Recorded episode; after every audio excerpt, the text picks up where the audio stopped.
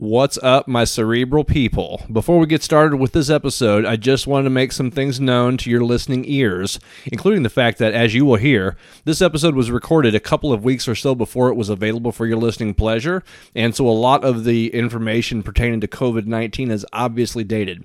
Uh, we just didn't want you to think that we were off our rockers, but it's crazy how much these numbers have increased in such a short amount of time, and so that brings us to the concern that we have for small businesses around the country. Please do what you can to support these businesses in your area and online, however and whenever you can. For instance, if you live in the Saint Louis area, be sure to reach out to our good friends at Shamrock's Pub and Grill, as well as Exit Six Brewery, to show them all of your love and support during these difficult economic times. Also, there are a lot of musicians who cannot go to the venues in which they play, so be sure to check them out online, listen to their virtual sets that they are performing. There's a lot of them out there. Give them all of your likes and shares, show them your love, and send them tips through PayPal or however they are accepting those gifts from the public. Now, I just gave you a few examples of friends who have small businesses, but there are a ton of them out there. So be sure to remember these folks when you're deciding to eat, drink, uh, or need some other kind of service while you get your quarantine on. So now for the show. Anything that the world gives you, it can be taken away easily. Like, you know, in the powerlifting world, now that I don't compete anymore, I will, I mean, like, it's on to somebody else that's, you know, squatting five hundred for reps. Like, it's, you know, it's very, it's a non-forgiving kind of world, you know what I'm saying? Like, oh, well, Stacy's not doing anything, next. But it's like the majority of those people that are just worried about what you're lifting, those aren't necessarily the people that I'm trying to target anyway, because that's never what it's been about for me. And so if that's what you're looking for, you should probably unfollow me. You should probably turn a different page, because I think there's way more than just lifting weights. I think you can lift people through lifting weights, and I think that's the most important thing through all of it. Like, why do we train in the first place? Why do we do any of this? What's it for? Like, is your goal to have the biggest casket, like, you know, when you're buried? Is that, like, a, P- a P R you want to set? Because, like, what I want to do is, like, beyond that. It's beyond that, because, like, lifting weights changed my life. Lifting weights saved my life. Lifting weights is how I just, I figured out that I could be something, like, I could continue to build. If I wasn't there now, like, if I failed a rep, it's like, okay, I'm not strong enough yet. And, like, every seminar I give, I usually talk about that word yet. It's like, I'm just not there yet, but it doesn't mean I won't be. The Cerebral Entertainment Podcast. Podcast. Podcast. Thank you for checking into this edition of the Cerebral Entertainment Podcast. For this episode, we bring you the purpose-driven Stacy Burr. Stacy is a four-time, all-time world record-holding powerlifter, C E O at Champion Mindset Athletics, host of the Champion Mindset Podcast, owner and founder at Hyperion Nutrition, and the list goes on. During this episode, you will hear us discuss the state of the country in the midst of the coronavirus panic, having purpose, loving the process, and much, much more.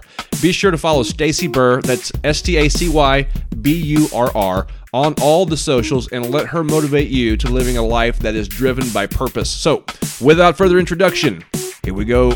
Hey everybody, welcome back to yet another riveting edition of the Cerebral Entertainment Podcast. I am James, and with me as always is my good friend Colt. Yes, sir. And on the line with us today we have Stacy Burr. How you doing over there, Stacy?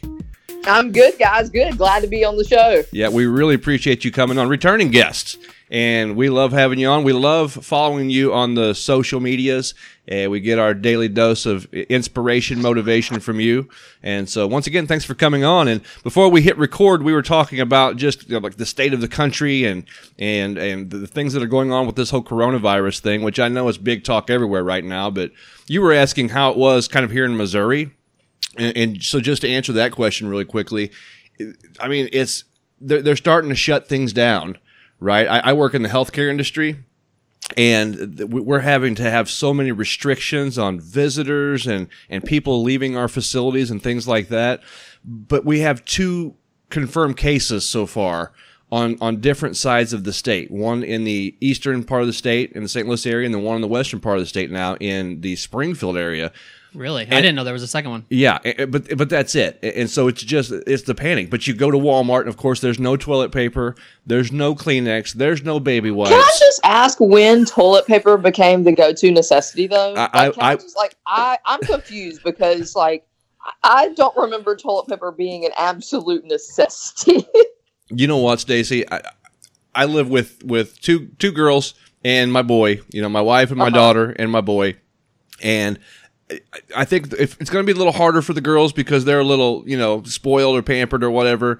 But, you know, I think we're going to be okay without the toilet paper. I think we'll make yeah. do.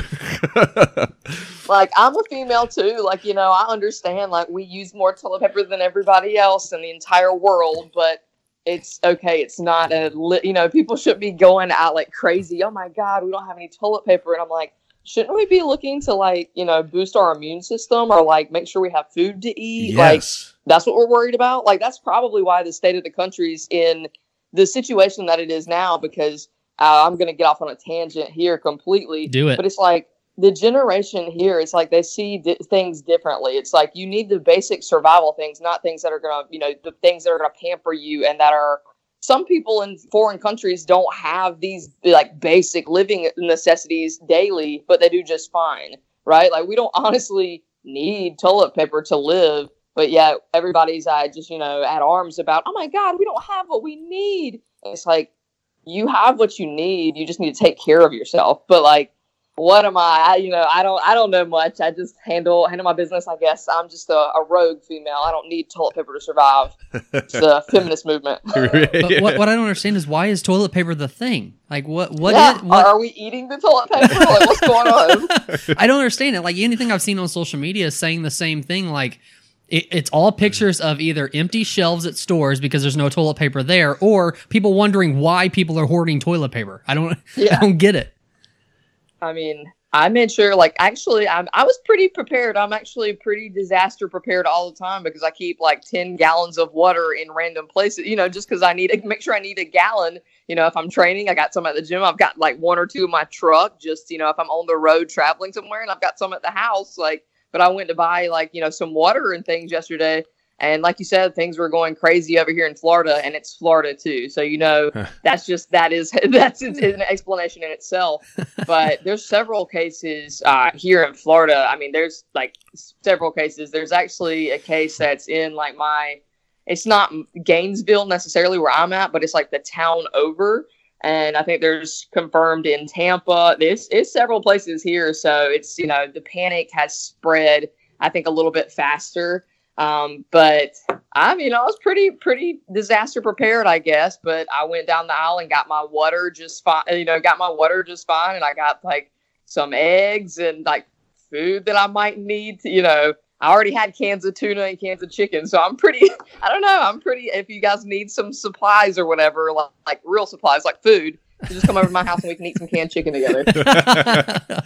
And, you know, I've got I opened up my, my personal training spot. It's basically my private studio, like my personal gym. So I've got that, you know, for myself and like for anybody like around me specifically. But I've got all my living essentials, I think. And toilet paper wasn't on the list. The gym was, but toilet paper wasn't. So I don't know. And I'm I'm I'm I'm really intrigued to see how everything pans out, and, you know, just what exactly what go what happens from here, like. What happens from here? What do you guys think? You know, the the virus itself is not the scary part for me, because I'm no, having to. It's the people. The, yeah, it's the panic. It's the chaos. It, it's the toilet paper. I mean, it, it, it, not that I need it. I just, what's the deal? Kind of like, you know, what Colt was saying. So I, I'm just I'm waiting to see the fallout from this panic. I think is what's if I if I do have any anxiety about this whatsoever, it's just about, you know, what's this going to do to the economy? What's it going to do, you know, to the the uh, the prices of, of goods, you know, um, what's it going to do to our political system? What kind of power grabs are the government going to try to take? Just different things like that surrounding the yeah, virus. I mean, it's definitely, I mean, that's really where I'm at. Like, I, you know, I canceled several events and stuff, and like, because it's our job, you know, to make sure that we don't spread it further, right? So, you know, backing off of gatherings and stuff like that. I know some people are freaking out about it, and I mean, like getting angry. But it's like, that's kind of our job, you know, from a responsibility standpoint, is to make sure that, you know, for like young, healthy, thriving adults, I don't think it's a problem really. But it's like about who the people we could affect are, you know, so we could get sick and survive. And I think that's like what like younger people are saying is like, oh, well, this is stupid. It's not anything serious. And it's like, it's not specifically like going to like kill us, I don't think, you know, but it's like who we could affect. And it's about our awareness of just everybody around us. And, you know, just like making sure we do our part as a community, as a society. But it's like there's so many people in there that are just like this widespread panic over just panicking to panic, you know, because and that what that does is it just spikes different, you know, then like like you said, the economy, what's going to happen, like what's going to happen from here with a society that doesn't know what to do without all these like, you know, like people are complaining about sporting events getting canceled and stuff like that. But it's like, honestly, as a society, I think it's inter- it's going to be interesting, the dynamic moving forward, because once we remove all these things from people's lives, it's like you'll actually see, like you won't be able to travel as much. So you have your local base, what you're building, what you're doing there. You won't have the external things like sports, different things. So it's really like almost, I'm trying to take it as a time of like self-reflection, because I mean, obviously it's not good for me financially. Like I had several events that got canceled, and that's part of how I make my living is speaking, right? So, you know, for me financially, it's definitely taken a hit with like the Arnold getting canceled. That was the launch of my uh, nutrition company, Hyperion Sports Nutrition. That was my initial launch, was we were introducing at the Arnold. So mm. it was a huge hit. And I mean, th- people are freaking out about different stuff like that. But it's like the panic doesn't solve anything. Panicking only makes you more frantic, more anxious, and just more overwhelmed with the entirety, no matter what the situation is. So instead of panicking about, oh my God, what am I going to do with all these lost wages? What am I going to do? How am I going to make this money up? Right. But so it's honestly just everything like that moving forward. It's like you can't panic over anything. You can't panic. You have to just find like, you know, peace in like the, you know, the chaos. So it's like why the widespread panic and everything. What you just have to do is you just find, have to find some like calm amidst all the chaos. And so I'm just taking it as like a time of self-reflection and just really refocusing and like really seeing what is in front of us, you know, because all the media and all the like outside stuff, all of it's just noise and it's distractions for the most part, because people sway you however they want you to be swayed. And that's what people just do. They listen and they respond to the panic. And that's kind of like just bringing that around to like what I like to do anyway, talking about like, you know, just self-discovery and just really taking c- control of you and control of your emotions. It's just really, it's a teaching element for me, because you know, although it's going to hurt financially, it's like, what can I do from here? Instead of worrying about like, oh my God, what's going on? Like, you just have to be present in the now and just see what you can do moving forward instead of panicking about everything amidst, you know, while it's happening. So it's like, I don't know, it's definitely going to be a teaching lesson for, I think, all of us. Right. You mentioned the Arnold Expo being canceled, which is, you know, a huge deal. Is, I haven't seen much on like, is this something that people assumed might happen, or is this because they canceled? No, they canceled it the no, week of, so like completely. And I'm like, you know, the coronavirus. Like this was the first. That was really, honestly, I think for the fitness industry, I think that was one of the very like the first like big turnarounds was like, because I was sitting here and I like I was doing I think I was doing consult calls, and I just all of a sudden got like five or six text messages from people like, you know, because everybody always hits me up like, Stacy, you know everything, like what's going on? And I was like completely blindsided. They were like, the Arnold's being canceled, like question mark, question mark. It was completely out of the blue. And that's why it hurt so bad, because nobody could really prepare for it, because we hadn't been notified of any kind of like anything at all. And then I think on Tuesday or Wednesday night, they like put out a P S A and sent some emails, and it was like, I was supposed to be on a plane in two days, you know, and so there was really, there was no kind of, no kind of warning with that, except for the fact that, like, we knew the virus was out there, but we didn't know any kind of thing like that was, you know, turning up. Yeah, that's, uh, I, I was, I was doing some research just last night about when the, this really started coming to everyone's radar. It's been on folks' radar for a while. Um, yeah, th- there's there's been some talk of coronavirus and, and different um, like huge events and things like that, and how it could affect the country back in January and February. But oh it, wow! It, but it seems like I, I guess nobody really knew for sure how big of mm-hmm. a how big of an impact this was going to have. And like you said, bam, Arnold's Arnold's canceled. And, and yeah. I, I guess, you know, just from the outside looking in, nobody really expected those things to happen. You just don't expect that it's gonna it's gonna take control like that so much, because you really don't know until it actually does. But yeah, and I mean, like that's It's and it's nobody's fault either. Everybody wants to point fingers and stuff, but it's like, I think if you said that there's like stuff out there that says that January, February it started appearing. I mean, I I heard like, you know, that it was out that it was out there in the wild, you know, I think a couple months ago, but like I've still had seminars, there's still been events, like there were no like, you know, there was no kind of there was like a disconnect, like we didn't know if it was actually going to do anything or what was going to happen. And then just like the Arnold Expo, like when they pulled the plug on that, that was basically almost like a turning point. I feel like it's like, okay, this is serious. Like clearly if like, if there's, you know, if they're not gonna, because basically, I mean, the Arnold is, that's huge money. That's huge money for, I mean, for the Arnold itself, but like for businesses and stuff like that. Yeah. So it's like, if people are willing to turn down that much money, because I mean, money, obviously, whether we like it or not, dictates everything. So if they're willing to lose out on that kind of money, honestly, that's when I, I was like, okay, this clearly has to be serious. And I think, I don't know, it's almost like that was the turning point, um, because now it's like, you know, within two days, I think I've had like three seminar cancellations that I postponed. And I think now the stu- you know, the uh, grocery stores are selling out of stuff because of like all the hysteria around it, because we now are taking it seriously. Right. And it's like, okay. Well, so it's been out there in the wilds for, you said, like January, February, but we've just decided to take it seriously within the past couple weeks. So I don't know. We'll see what happens and what unfolds from everything, but it's definitely going to be interesting. So, mm. yeah, I will just hang on and see how it goes. But I like how you said that you're kind of always prepared anyway. You got all those gallons of water. You know, I, I I do the same thing. I try to always keep water on hand, try to keep my food stocked up, at least the essentials, all the time, because I think it's just better to be prepared. But also, Stacy, you being a super strong person um, and training, I, I don't know about you, but my mindset when I when I when I train, when I just, you know, stay healthy, stay fit, my nutrition, I, I kind of in the, at least in the back of my mind, and sometimes in the forefront of my mind, I'm always kind of just thinking, well, you know, if something does pop off, I want to be ready. You know, I, I don't want to be in a in a physical position to where I'm not the healthiest me that I can be, because I want to be able to protect my family and myself and, and things around me. So how much do you think that, you know, part of that is just also, you know, basic emergency preparedness? I mean, honestly, like that's really what I'm training for now. Like people will ask me, they're like, oh, you're not powerlifting anymore. Like, what are you training for? And I'm like, I want to be ready. And like, that's really like an underlying state of readiness. Like, because, you know, with powerlifting, I was squat, bench, deadlift. That was what I was doing for the most part. And I don't know about you, but my state of readiness wasn't really, I'm not chasing after anybody. If you're going to give me a hard time and I just can't like, you know, crush you with my bare hands, um, I might have a hard time with anything cardiovascular related or anything like that.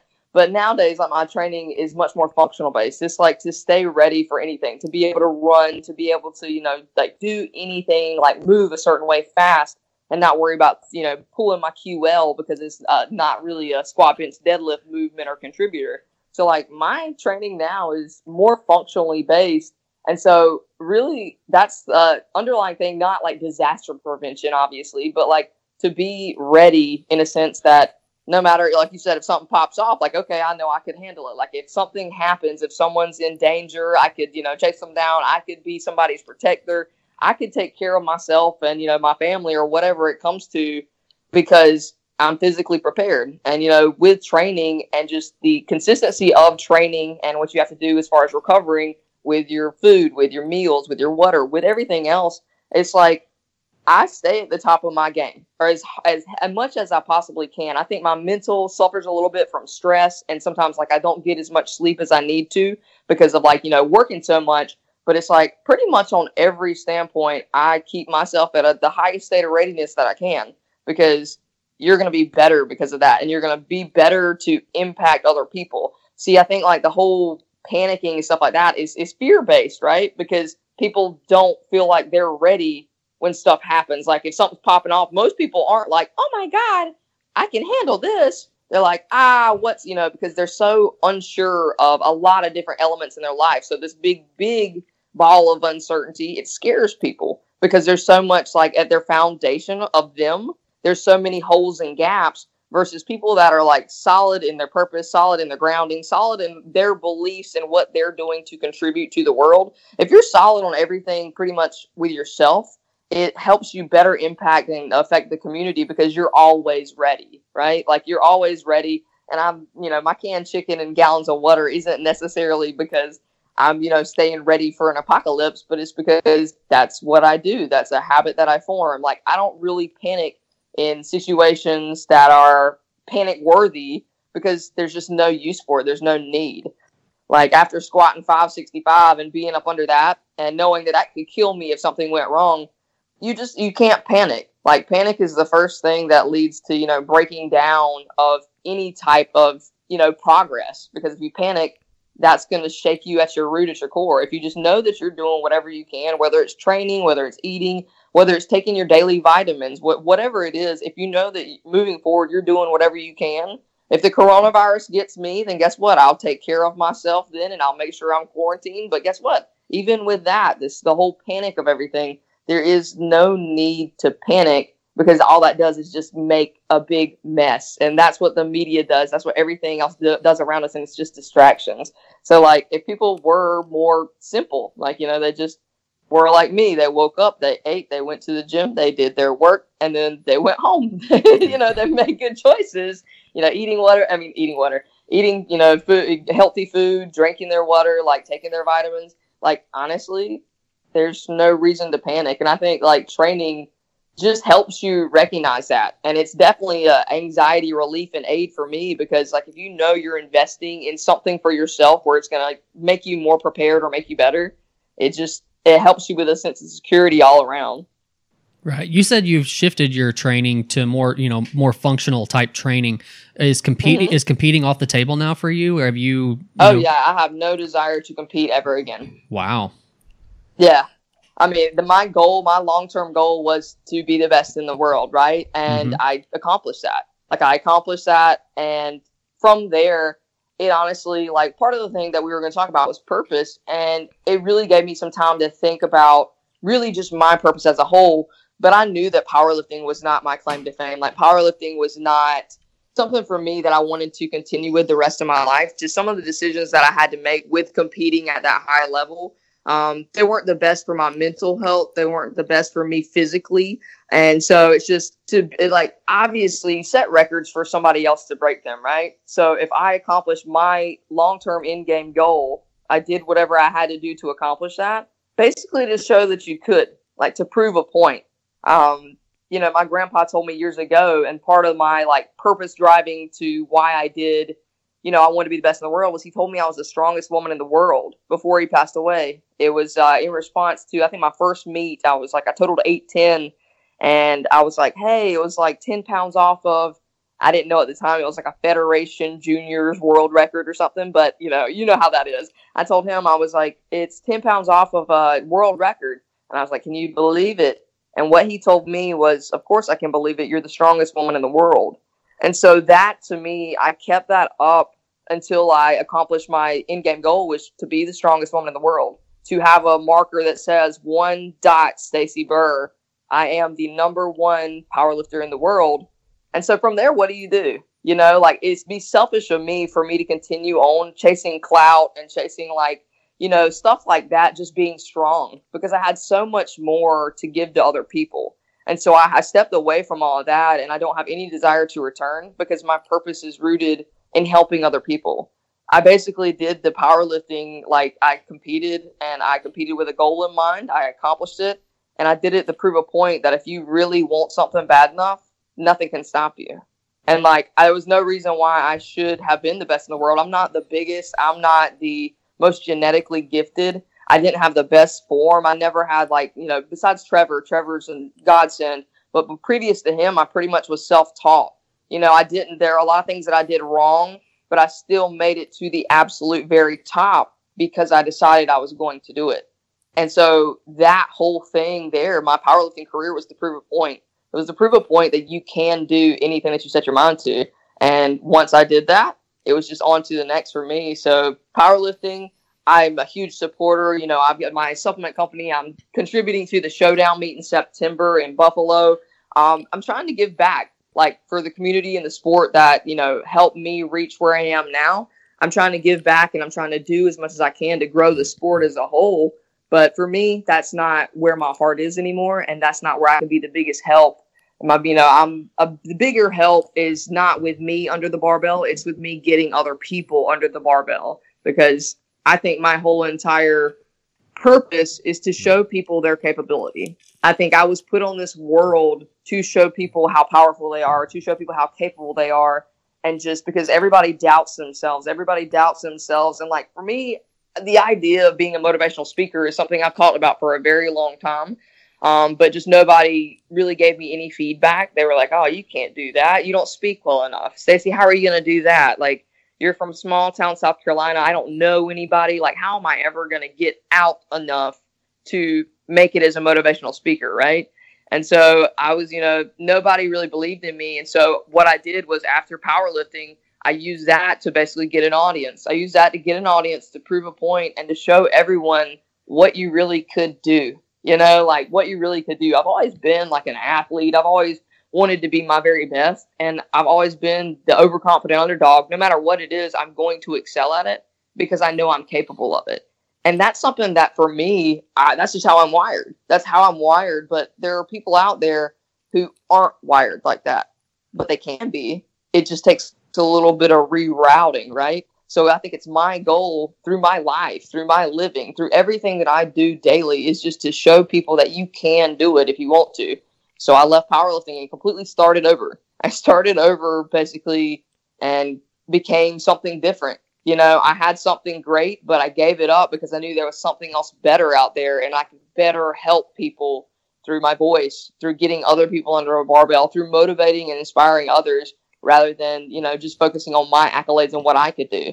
Because if I really wanted to, I mean, I could squat a thousand pounds. It'd take me a while, obviously, and I might be a little bit fatter than what I am now, but it's possible. I think that anything is possible if you just work for it. But to me, you impact more lives. Like all these people that I speak to, they don't know how much I squat. They don't know what my best total is. You want to know what they know and what they feel is that I took the time to listen to them. I took the time to help them. The things that I said were very important to them and showed them something that they didn't know they had within themselves.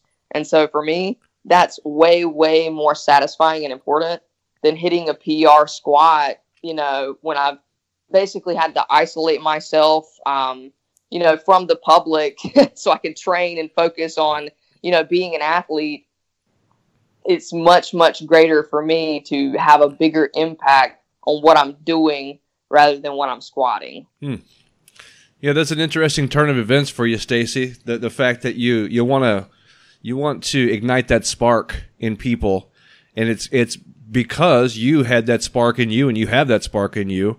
But it's also, you know, there, there are a lot of people out there who are just, they're ready and they're itching for someone to ignite that spark, to be motivated.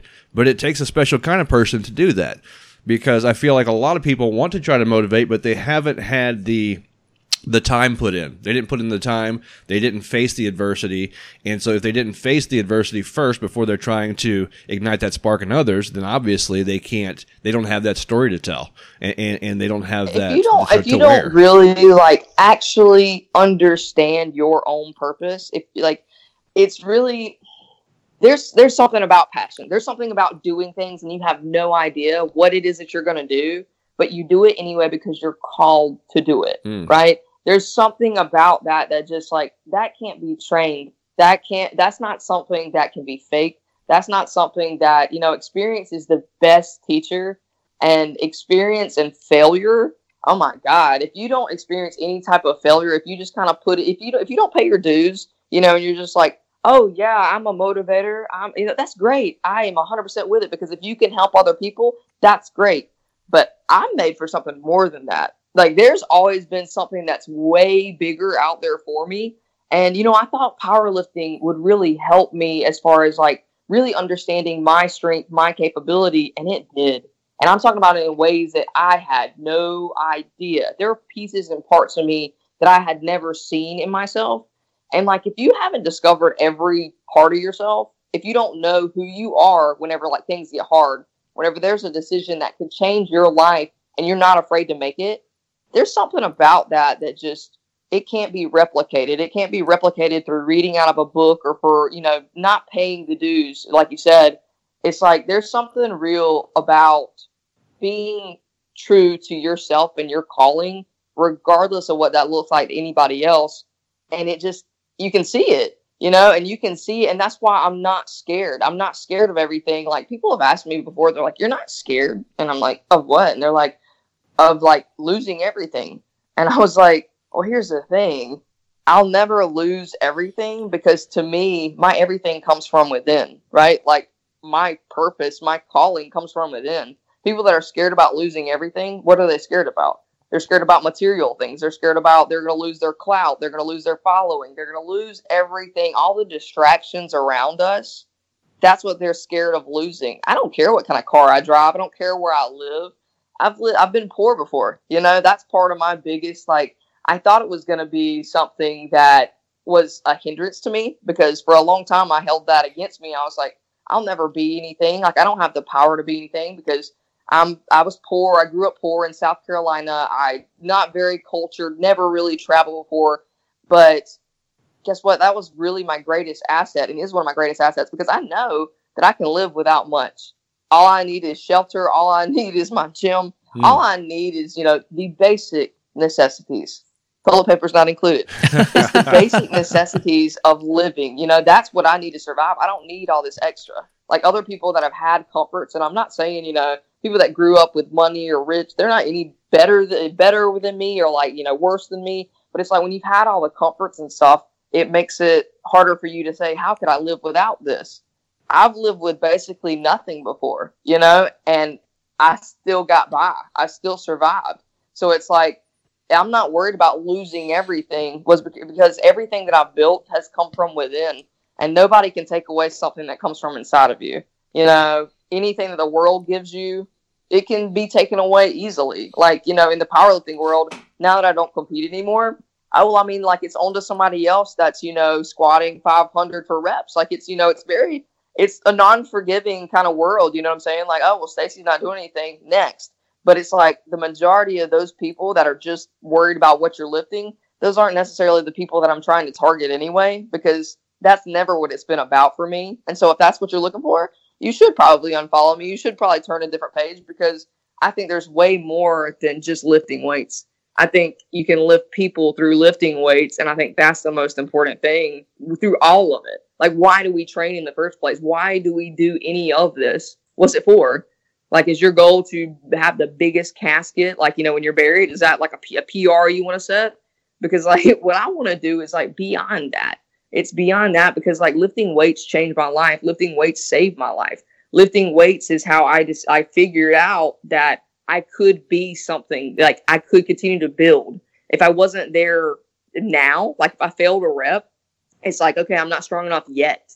And, like, every seminar I give, I usually talk about that word yet. It's like, I'm just not there yet. But it doesn't mean I won't be. I can continue to do the reps. I can continue to do the work. And guess what? I will be. And that, to me, is just so empowering. And that's the reason why I want to get people under a barbell, is just to see that there's a yet. Like, that you're so much more capable than what you give yourself credit for. Because I started out being scared of squats. I was terrified of it because I didn't, like, know how. You know, I didn't have a spotter. And then I ended up with two all-time world records for squats. Right? It's just crazy, the change of events, and, like, things will change if you let them. And it's like, if you let things change and they're led by your purpose and your calling, there's something incredible about that. And it's just really, really amazing for me to see, amazing for me to be able to live, but it's really awesome for me to be able to talk about it while I'm doing it. Because most people, you know, whenever you change, things are hard, right? Whenever something dramatically changes, like, whether I make things look flawless or not, it's because I, I make sure I focus on the good. I focus on the positives, because there's no reason to ever focus on the negatives. If you focus on the negatives, guess what? You're going to stay there. You just have to worry about moving forward. So change, and, like, this big and dramatic of a change has been incredibly hard. I've done a lot of soul searching, because, like, for me, I, for five years, all I was concerned about was my squat, my bench, and my deadlift number, my total. You know, what my ranking was, like, how many records did I have? When was I going to compete again? That was what I basically tied my self-worth into, because that was who I had become. I had become this fearless lifter. I had become this, you know, icon for Stacy's going to be the best in the world. Like, this was basically my calling in life at that time, right? And so walking away from that and not being concerned about how much I squat, bench, or deadlift it's been it's been an interesting turn of events because I've changed my focus, right? I've changed my focus on not wanting to be quite as big. Like I weighed like one seventy. Um, my my when I was training at my last comp, like my last meet, I was one seventy-two was my top weight, and I'm a one forty-eight competitor. But like that was where I like needed to be for training, and so that was where it was. That's huge. Like I don't know if you guys have ever seen me, but I'm like short. Whether I like pretend like I'm six four or not, I'm five three. So one seventy-two at five three is pretty pretty stout.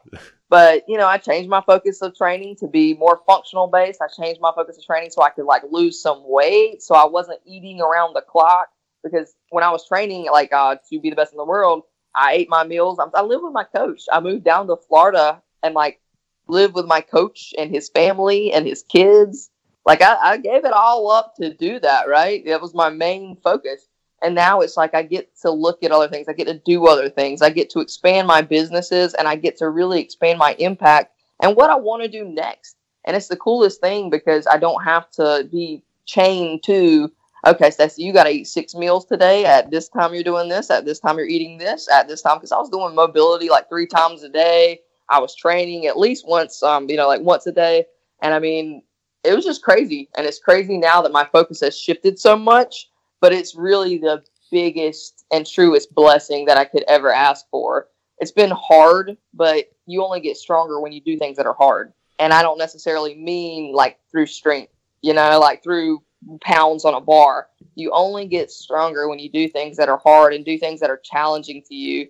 Because that comfort zone, like, you know, I can continue to live forever. I know how to do that. I've been doing that. Like, it's nothing new. I am the best, clearly. Like, I mean, I proved it to you. So what, what more do you want? Mm, nice. But that's like not even challenging to me anymore. That's not challenging to add more weight to a bar. What's challenging is to do something completely different. Change the way that people look at you. Change the way that people see you, because you can recreate yourself. It takes a lot, you know, it takes time and it takes energy, but you just have to be willing to do it.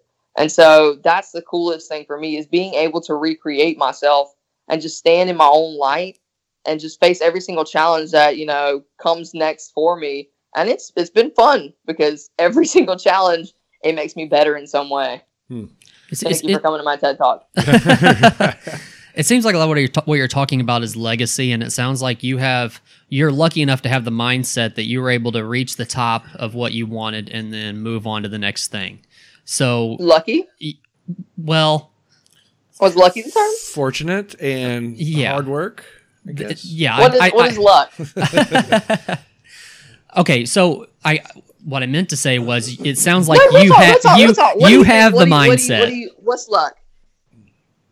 Uh, I don't know what the definition of luck. Yeah, what do you think it is? I don't know. I don't think I've ever been asked that question before. Yeah. This is fun. Like, I think, I mean, I think luck is real. Like, obviously, like, you know, you scratch off on a paper and, like, obviously you win or you lose, but I think you can set yourself up to be a lot luckier than some people, right? Like, I think we can kind of determine our own luck. Crap happens. Like, obviously, look at the state of where we're at now, you know, like we're all hoarded up and stuff. And I'm sitting here, I'm grilling you about luck, but luck to me is what we create. You know, and it's like people will say to me all the time, that's why I get triggered by that word. It's just like, oh my God, you're so lucky. You're so lucky that you get to work when you want to. You're so lucky that you got to do that. You're so lucky. And like, it makes me mad. Like, you don't make me mad. But like, people, when they say that based on like, oh, you're so lucky. Well, I decided to do this because luck has really honestly nothing to do with anything. Right. Out like outlying, because it's what you do to create that luck. It's up to you to create your own luck. Sometimes things play in your favor, sometimes they don't. But I didn't get lucky with competing because I failed three or four times when I actually thought I was like, that was going to be the last one. You know, that was going to be my last competition. But then it's like, oh, you you fell short. You got to do it all over again. Oh, you fell short. Well, guess what? You got to do it all over again. Luck is created through our habits, through the opportunities that we create for ourselves. So for me, the idea of luck, I think it's just something that people use to kind of discredit and say, oh, you know, you were lucky enough to do that. Mm-mm. I promise you, I wasn't lucky enough to do anything. I decided I was going to commit to something, and I decided I was going to do it. And that's really all it took. So it's just preparation, opportunity, and you create your own luck. Yeah. So. Right. I, I, obviously, all of everything that you've succeeded in came from hard work. And yeah. I I used luckily on accident. Let's say it's okay. I'll forgive you. You'll never use it again because you remember this. Right. Okay. So what I was saying was, like, you, it seemed like you're talking about legacy. And the reason why I say that is because you see, like, football players, M M A fighters, these people who they may have the same mindset as far as, I want to reach this goal. I want to, I want to win that title. I want to win that Super Bowl. I want to do this, that, and the other.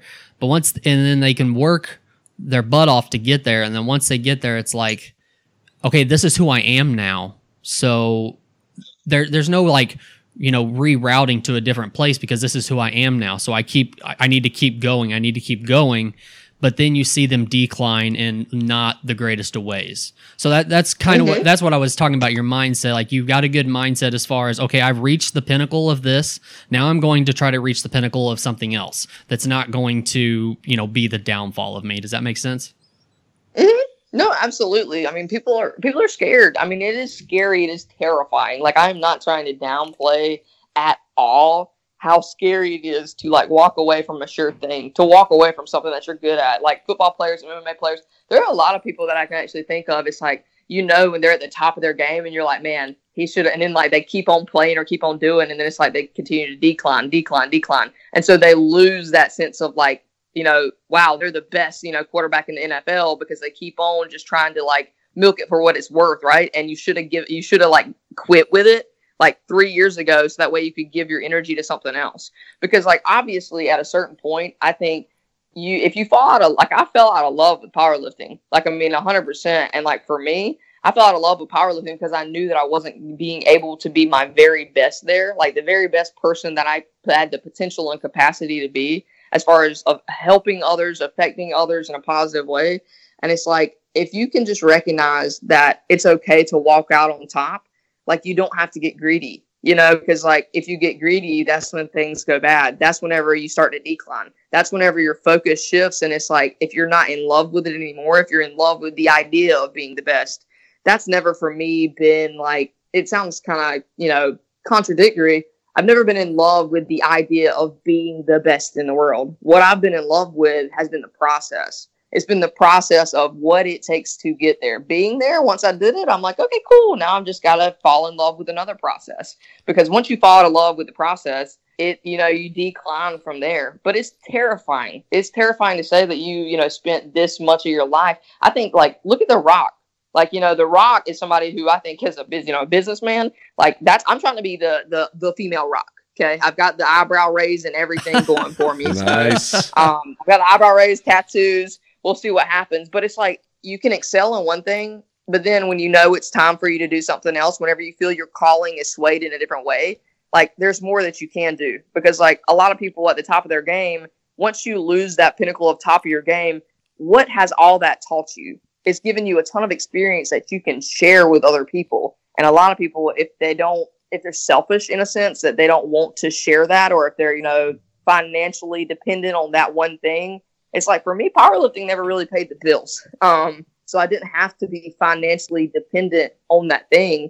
Honestly, being away from powerlifting makes me way more financially stable and secure, because powerlifting was, I mean, it's brutal. It's a very, very tough mistress, because there are no giant, or, you know, previously there were no giant payouts. The Kern did that forty thousand one year, and that's what I chased so hard to get. And I got second place, and I got um, ten thousand dollars, and then a pl- uh, one thousand dollars for, um, like, I think uh, the winning my class. So grand total, the biggest payout I ever got was eleven thousand dollars. And if you think about working year-round for an eleven thousand dollars salary, um, that's not even guaranteed.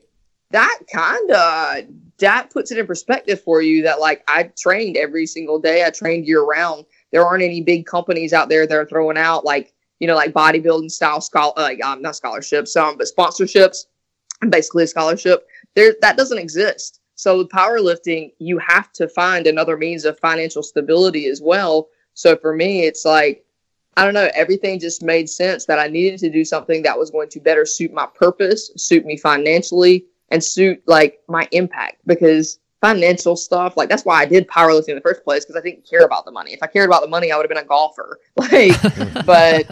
It's just, I don't know, it's pretty cool. And I think that people are scared of branching out and doing something different, because I remember walking out of my coach Trevor's house and um, I cried, and he was like, you know, are you okay? And I was like, I'm just going to go and I'm going to try to live.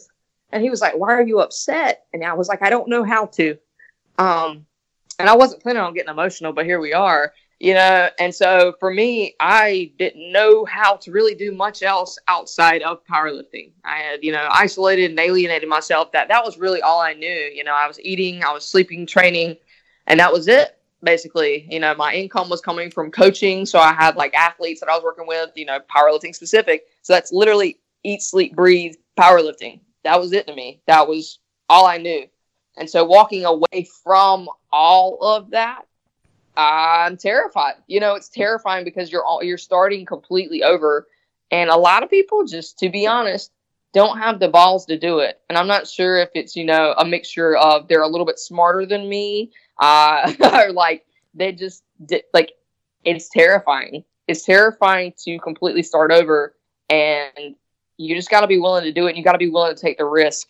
That's something that I've always been willing to do, is like, if I know I'm not where I need to be, I'll change it. You know, like I'll change it. If I'm not one hundred percent happy, if I'm not where I need to be, I'll risk everything, because I know what's within me. And I know if I'm happy, I'll be able to make anything grow. I'll be able to make anything like succeed if I just want it. And that's really what I'm trying to spread to everybody out there. Like, with my podcast, I had no idea what I was doing. I had no idea how how that was going to impact people, but I just did it. And then, man, wow. Like that was, that's that my podcast has honestly changed my life, because I didn't know what I was going to be talking about. I had no idea. People just told me, oh, well, Stacy, you talk way too much. Like, you talk so much, as you guys can see. And they were like, you need a podcast. And like, most people were like, thought I was going to talk about sports, or thought, thought I was going to be funny, but it turned into like a motivational podcast and a monologue at that, like where it's just me. Like it's, you know, most podcasts you're talking to someone else, but me and my manager, we turned it into my monologue basically. And it makes people feel like you're legitimately speaking to them and reaching them. And it's just, honestly, it's the coolest thing for me. Like, my life every day has been like, I was terrified, and it's been hard. And there have definitely been times where I've been just like discouraged, and I'm like, is this even worth it? But like, that's how you know you're on the right path, is whenever you're sitting there like, is this really worth it? And then you answer the question yourself and you're like, yes. And when you say yes, that you know it is worth it, you keep moving forward. That's what I did with powerlifting. That's why I didn't quit every time I failed, is because you ask yourself, is this worth it? And for me, my powerlifting journey, is this worth it? What what magical, like when I hit the number one spot, you know, on open powerlifting, what's going to happen? Am I going to get a giant check? Is confetti going to fall from the sky? Am I going to be offered like a sponsorship with Nike or something? No. I woke up the next morning and I was still the same exact person I was the day before. You know what I'm saying? Like, nothing dramatically changes unless something changes inside of you. And so for me, that's the coolest thing, has been being the change myself and experiencing the change myself, so I can better tell other people how to do it for themselves. It's really, really awesome. And I'm so glad that I'm, you know, you guys are sitting here listening to me talk about it, and I'm going to be able to share this with other people. Yeah, no, it's great. And, you know, I've checked out several of your, uh, your podcast episodes, Champion Mindset Podcast. Uh-huh. It's uh I love what you're doing, but now that I know what kind of track you're on, because I, I didn't realize that you were getting out of powerlifting. I didn't realize, I guess I guess I didn't I don't know if I didn't check out the right episodes or whatever, but um now I realize that you're on this particular track and you're speaking and what you're shaping this out to be. And it's, that's very, very cool, because you are taking, thank you. You're using another vehicle, like kind of like what you did with powerlifting. Excuse me.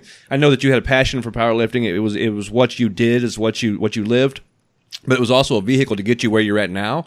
And I feel like what you're doing now is another vehicle to get you to where you're going. And that's, exactly. It, it, when, when you take that and you can dissect that a little bit and realize the, the process there, That's that's an amazing thing. And so, you know, it's it's even even cooler now that I, I've gotten to speak with you one-on-one. The process so. is the best part. And see, like, that's, like, I don't necessarily always, like, if people talk to me and like they ask me my thoughts, my opinion, like I'll absolutely tell everybody. I'll tell you all my dreams, all my desires. I told you guys earlier I was going to get like my first big like event that's outside of the gym, because I've been doing a lot of seminars and speaking events, and I kind of cleverly disguised them originally as powerlifting seminars, right? I would talk about, I could have a motivational, like, uh, in like I'd start out with, you know, a motivational speech, you know, maybe forty-five minutes to an hour or something. And then I'd do a powerlifting seminar afterwards talking about squat, bench, and deadlift. Mm. But then I'd also tell you that I could teach you how to squat, bench, and deadlift. But if you didn't apply it with the motivational talk that I gave you, like if you didn't apply these things that I taught you about discipline, consistency, if you didn't apply that,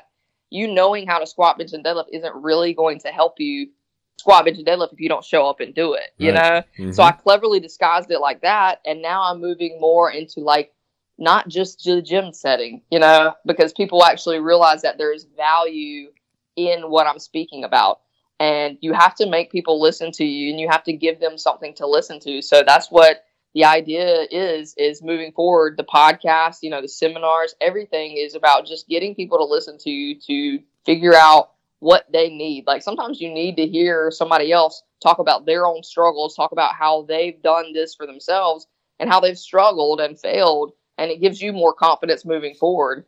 And so I don't even know. Somebody asked me, they were like, you know, do you want us to introduce you as a motivational speaker? And I was like, I really don't care. I was like, I have twelve different jobs depending on the day. You know, like I was like, just introduce me as Stacy Burr, like the best in the world.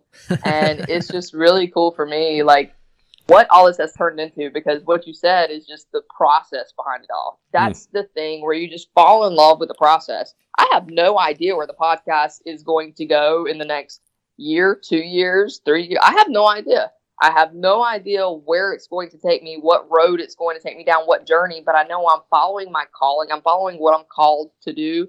And wherever that does take me, it'll lead me somewhere that I'm going to be able to be the best version of me, you know, and be able to help impact others. And it's just really, really cool to be in love with the process that you let all the things go that are distractions. I'm so in love with the process. I'm so in love with building something like an empire, a legacy. I'm so in love with the challenges and the hardships that come with that, that it's just like powerlifting. In order to get stronger, you have to move more and more weight. And so more responsibilities, more challenges. And when you get to rise to the occasion every single time, it's just like squatting. The reason why I got so good at squatting is because I did it, right? Like I didn't ask myself how, like if I was going to be able to do it or not. I just did it. I did it and I did it over and over and over. So I got better and better and better. And that's what happens, is consistency breeds confidence. So every time I do something hard, every time I face a new challenge or, you know, step out of my comfort zone, I know I'm getting better. And it's just being in love with that kind of process. And like doing that again, because for a while there, there was a time period where I was like, I've been, I've been real depressed before, you know what I'm saying? So I'm not going to say I was at my worst at all, but like after I, you know, gave up powerlifting and I moved forward, there was a time where I was probably, you know, like I was a little bit going down on like the road of depression again. And I was like unsure of what I was going to do, how I was going to do it. But you just lean into whatever it is you know that you're called to do. And I just, I've been able to turn everything around through a shift in perspective, because it's all about how you look at things. If you just look at things and think about how hard it's going to be, it's not going to make it any easier for you. You just have to realize that you can do it. All the hard stuff is put there for a reason, and you can do it. So I'm just here for everything. I'm like, I'm here for everything. And so for every hardship, like, you know, the Arnold getting canceled, like the events getting canceled now. And it's just like, for every hardship, that's just going to find the next level of you. And so I'm here for it. Whatever I have to do, whatever I have to, you know, become in order to really just find, you know, keep on moving forward, that's what I'll do. And so that was always my, that's always been basically, uh, I'll say my commitment, my thing, whatever it takes to, you know, the end game goal, whatever it takes in between, I'll do it. And even if I don't really know exactly specifically what the end game goal is, I will do the work that's required in order to be the best in terms of what I want for myself. Now, have you started a full-on supplement line, or just have put out a, a product? No, we've got a line. We've got uh, B C A As, we got a okay. pre-workout, an intra-workout, and a sleep aid. So, yeah, I've it's been... a, it was a year when my last competition was at the Arnold, and um, I had the idea and goal in mind, and I started everything. I already had the idea, but I started the planning and preparation, how to get things moving forward. Basically, a couple months after I finished competing, I think I finished March. March was when the Arnold was, April, May, and I think in the end of May is whenever I got things on paper and started moving forward with the supplement line. Wow. And it's Hyperion Sports Nutrition. And I, the, I always knew, like, through my powerlifting career, I wanted to work with a nutrition company. I worked with several along the way, and um, just so you know, some of them were really great products. But it's just, there was something about it, you know, no shade to any type of companies, but it's like people didn't do things quite how I would do them, right? You know, through a business ethics standpoint, through just basically how they're attracting customers, there were things that people did that I necessarily wasn't a fan of. And so just there were things ethically, too, that I wasn't a fan of. And I realized moving forward, I tried to work with First Form. Um, I think they're out of Saint Louis, and I they tried are. to work with First Form for a while there. And I loved the products. The products were great. And I like, but there were just some things behind the scenes that I wasn't necessarily a fan of. And I was just like, okay, I was like, well, if this is, you know, not the move, I was like, I guess I'm just going to have to do this myself, because I wanted to work with a company so I could, like, basically tell people, you know, if these are the products that I support and I use and they are helpful for me, I wanted to be able to share that with other people and be able to, like, really know that I was representing a company that stood for what I stood for. Um, just because that's something, like, for me, that being really morally rooted, that's something that's always been important to me, is knowing that people can trust whatever I say, you know, and they're not giving their money to people that are abusing it or anything like that. And so I was like, well, I guess I'll just have to do this myself. And that was pretty much when the thing, when things didn't work out with First Form, I was like, you know what, I'm just going to do it myself. And I did. Hmm. So I had, like, ideas in mind, like, already on paper, because I used to work in the supplement industry. Like, I used to, back in high, like in college, I'd work at the vitamin shop, G N C. Like, I would do things, and I was never a really good salesman, right? But people always came in to talk to me about, you know, their supplements and everything. I wasn't a good salesman because I didn't sell, you know, commission based. Like, I didn't, oh, this is the product of the month, we need to push like X number of these.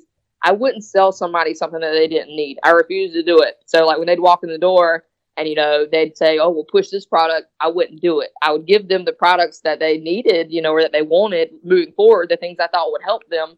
And people appreciated that. People appreciate when you're actually telling them the truth. And that's just something for me that I've recognized, that I tell the truth. And that's something that people respect. And so for me, I wanted to be able to create products, have products that morally, ethically, everything was what it says it was. And Hyperion Sports Nutrition, I'm a big nerd and I love mythology. So Hyperion is the god of light, right? So being the god of light, bringing something, truth and light, to the supplement industry, it's something that I think is a little bit different. It's not necessarily the best marketing hitter kind of thing, but it's just something that is reflective of me. And people, if they know that they're buying something that is morally sound, rooted just ethically, and it is what it says it is, right? Like, I'm not trying to sell you a product, because honestly, if you don't go to the gym, my product's not going to save you. My product's not going to, you know, give you the motivation to get out of bed if you're being, a, you know, a trash can. It's not going to do it. Like, my B C A As aren't going to make you recover if you're sleeping an hour a night. Like, it's not, I'm not trying to sell you and say that this is going to be the supplement that changes your life, because the thing that changes your life is you. Supplements are just that. They're supplements. They're supplemental to the foundational elements. And I don't think I've ever heard a supplement company tell you that their supplement's not, like, the, you know, absolute bread and butter of everything, right? I'm not trying to sell you a lie. I'm trying to sell you that if you work on yourself and then you add supplements in, on the, it's the icing on the cake. But you got to have the foundation first. And so really, that's what I set up Hyperion Sports Nutrition to be, is products that are helpful to you, will help you along your journey, but they're supplements. And it's what I use now, previ- like currently, and I'm trying to basically make things that I use. So things that I can actually say, hey, I like this product, I'm currently using it, and I can be honest about it, you know, because I've given up sponsorships. I'm basically a free agent for the most part. I work with a couple people, but I dropped a lot of sponsorships because partially, like, some of the payment was okay. But at the end of the day, if you wanted me to promote a product that I wasn't using, I'm not going to do that.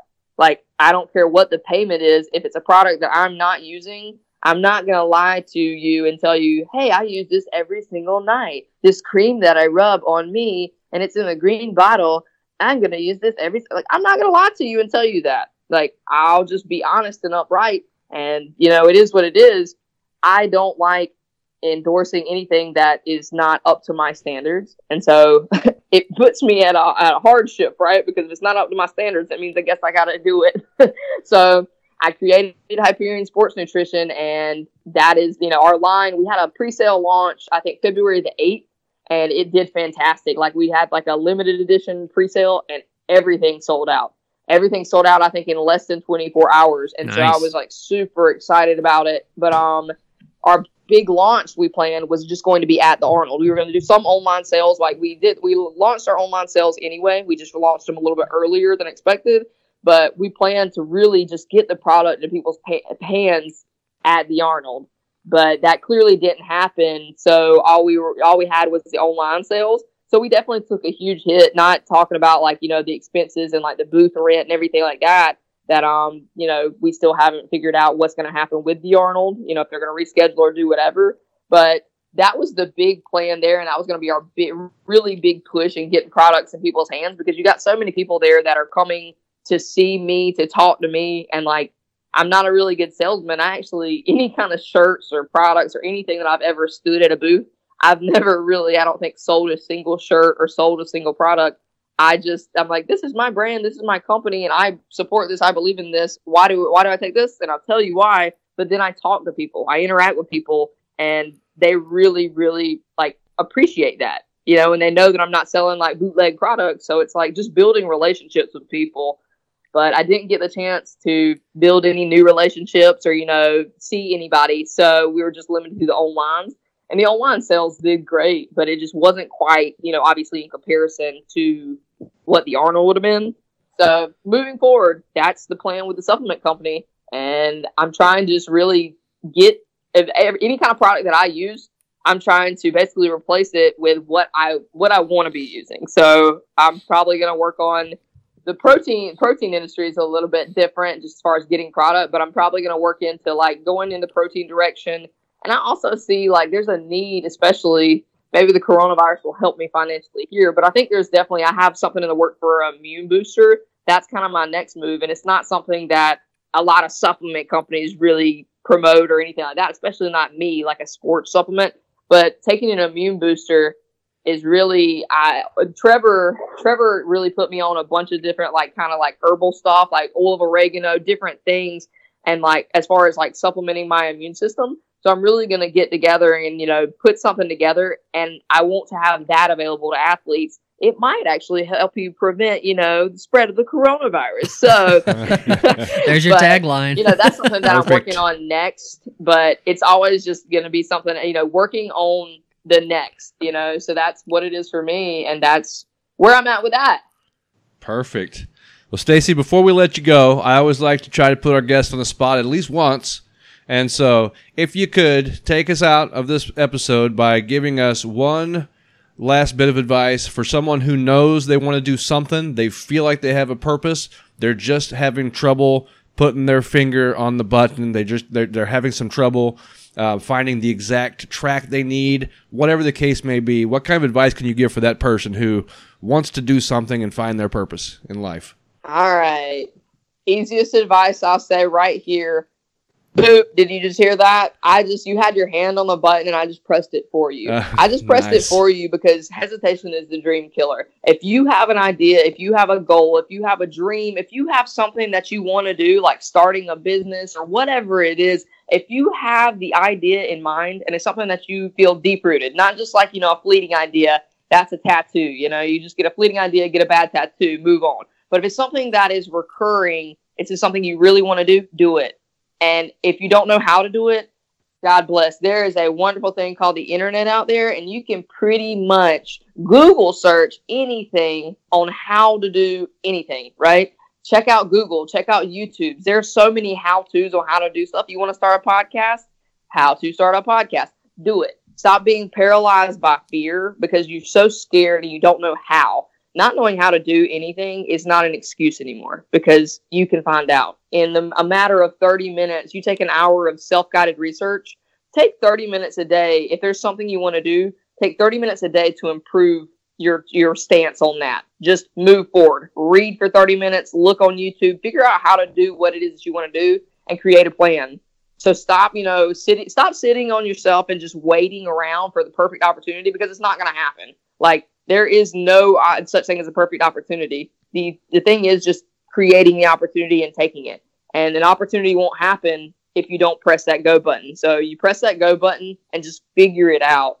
Figure out what you need to do and how you need to do it. And don't be afraid to make mistakes along the way, because the mistakes are what makes you better. Like, the hardships and, you know, all that.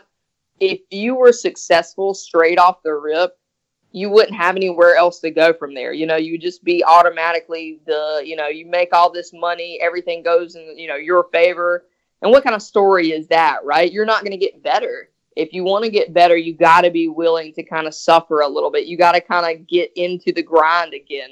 And if you're willing to do that, if this is something that you are so committed to, this idea that you can't stop thinking about, then you will be willing to do that and be willing to get better, because you'll fall in love with the process. So just stop hesitating. I already pressed the button for you. If you're listening to this podcast right now, you've made it this far, dude, do it.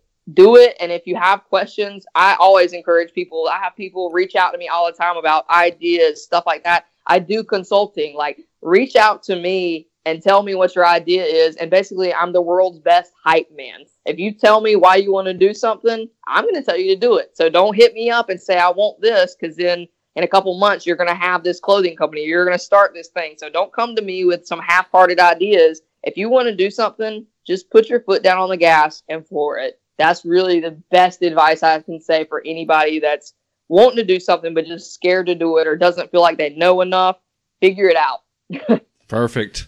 Perfect. Ladies and gentlemen, Stacy Burr. Stacy, it's always a pleasure. We look forward to the next time. And, yeah, we're going to continue to follow along and track your progress. And, uh, yeah, man. Oh, no, absolutely. Thanks absolutely. Again. It's going to be a fun ride. So I'll see. I'll talk to you guys in a couple months. Sweet. Yep. We'll be in touch, Stacy. Thanks again. All right. Stay safe. All right. And we're out. Thanks again to Stacy Burr, and thank you, C E P listener. Remember that word of mouth is like a fresh breath of spring air for us. So don't forget to tell your friends and fam about the great variety you hear right here on the C E P. Please subscribe to our show on Apple Podcasts, Stitcher, or wherever you consume your podcast to keep the variety coming straight to your ear holes with that automaticity.